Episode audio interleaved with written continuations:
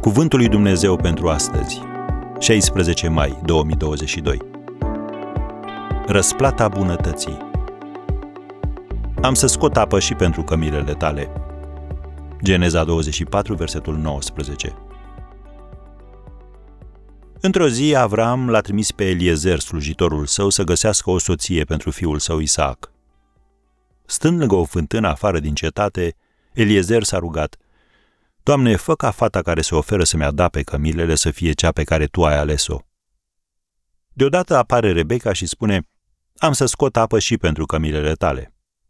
Vezi Geneza 24, versetele 13 și 14. Rebecca nu avea cum să știe că Eliezer avea să-i schimbe viața. Ea nu știa că fapta ei bună avea să deschidă ușa unor mari binecuvântări. În Vechiul Testament era un lucru obișnuit să oferi apă unui străin. Se numea legea ospitalității. Iudeii credeau cuvântul care spune să nu dați uitării primirea de oaspeți, căci unii prin ea au găzduit fără să știe pe îngeri, cum scrie în Evrei 13, versetul 2. Dar cine oare ar fi dispus să ofere apă unor cămile însetate? O cămilă poate înghiți 130 de litri de apă și Eliezer avea 10 cămile.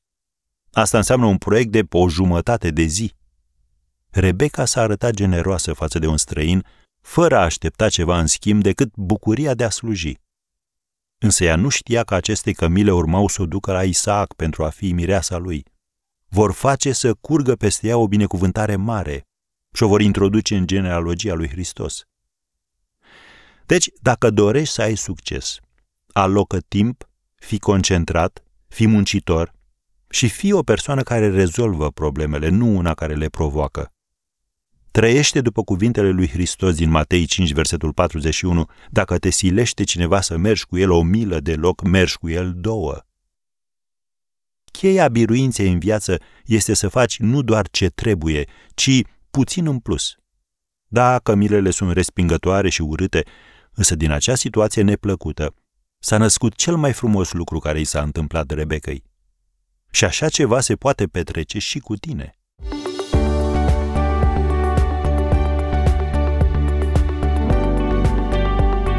Ați ascultat Cuvântul lui Dumnezeu pentru astăzi, rubrica realizată în colaborare cu Fundația SER România.